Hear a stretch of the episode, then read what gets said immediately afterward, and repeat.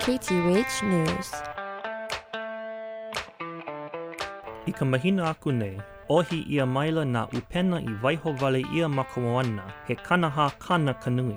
Haʻalele akula ka hui nāna i ʻohi mai Honolulu aku ma luna o kekahi moku me ka hāpuku, a holo aku i ke ahu ʻōpala nui o ka Pākīpika.